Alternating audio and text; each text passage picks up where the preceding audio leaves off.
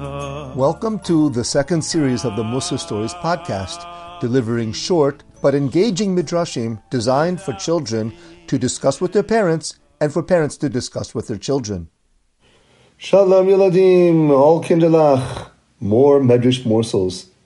Here we are again at Parshas Lech Lecha. There was a famine in Eretz Yisrael, so Avram Avinu and Sarah decided to go down to Egypt. There was a lot of food and meat there. Just near the border, there is a river.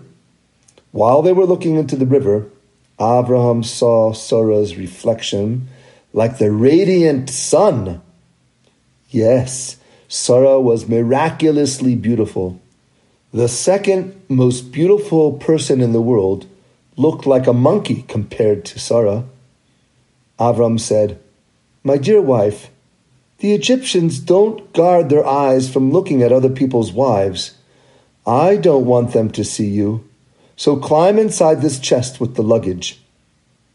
With that, they crossed the river to enter Egypt. On the other side of the river were the border police. They wanted to know what was inside the chest. Why? So they could charge Abraham taxes. What do you have in there? They asked Abraham. All of the police were surrounding him. Abraham was having bitachon that Hashem would save him, so he said, Just barley. Oh, yeah? We don't think so. Maybe you have something more expensive. Maybe it's wheat. Okay, wheat, Abraham said. Go ahead and take taxes from wheat. You hear that, Kinderlach? You hear what Abraham said? His wife Sarah was inside, but he was trusting Hashem that all they would see was wheat. The guard said, No, maybe it's peppers. Abraham responded, Okay, I'll pay you taxes for peppers. Finally, the police guessed, Maybe the chest is full of gold. As you wish, replied Abraham. Tax me for gold. This guy is too suspicious. Let's just open it up. That's what they did. And they were overwhelmed by the shine coming from Sarah's beauty. Let's take her to Paro. She's not fit for an ordinary man. That's it. Sarah was taken away. All alone, Sarah was crying.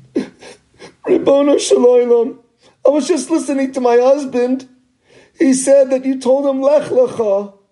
I trusted your words, and now I am left without my father, and without my mother, and without my husband. Will this wicked Paro come and abuse me? Do something to save me. I'm still trusting in you. And Avram was also crying. He davened to Hashem like this Ribono Shaloilam, is this what happens when I trust in you? I was expecting you to save me and my wife. Now, have mercy on us. I am trusting in your infinite kindness. Don't let me down. I will be embarrassed if my bitachon doesn't work. Just then, Hashem said, No harm will come to you. He sent a malach from Shamayim with a stick in his hand. Paro tried to remove Sarah's shoe. Wham!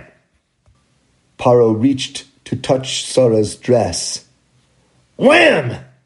The malach told Sarah, Just tell me when you want me to hit him again. And that's what happened. If Sarah said, hit, the malach hit. If she said, wait a little bit, the malach waited. No problem.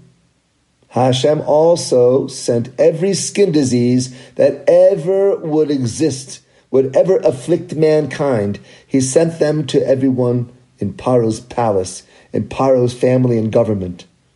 Even Paro's slaves got sick. Even the wall, pillars, and the furniture, everything was stricken with Negoyim.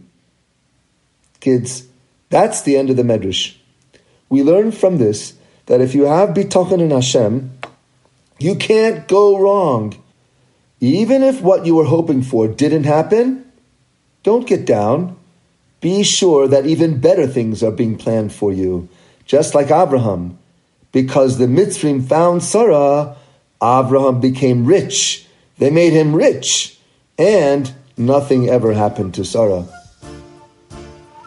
For epic stories and other engaging educational material, visit our website, mussarstories.com.